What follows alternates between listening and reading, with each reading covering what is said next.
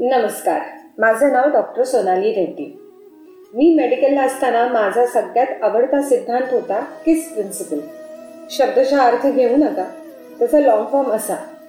Keep it simple sir थोडक्यात गोष्टी सोप्या करून घेणे या प्रिन्सिपलमुळे मला अभ्यास करताना प्रायटायझेशनचं महत्त्व समजलं. काय महत्त्वाचं आणि काय नाही कशावर भर दिला पाहिजे कशावर नाही या गोष्टी समजू लागल्या. त्यामुळे काही अंशी अभ्यास सोपा वाटू लागला.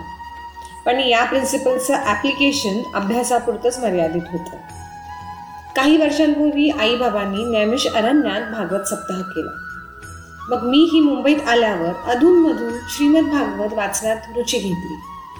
आश्चर्य म्हणजे हा केस प्रिन्सिपल कृष्णाने आपल्याला कित्येक वर्षांपूर्वीच सांगितलं आहे असं माझ्या लक्षात आलं.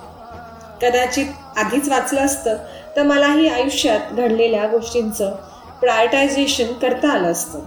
होणाऱ्या त्रागा कमी झाला असतात.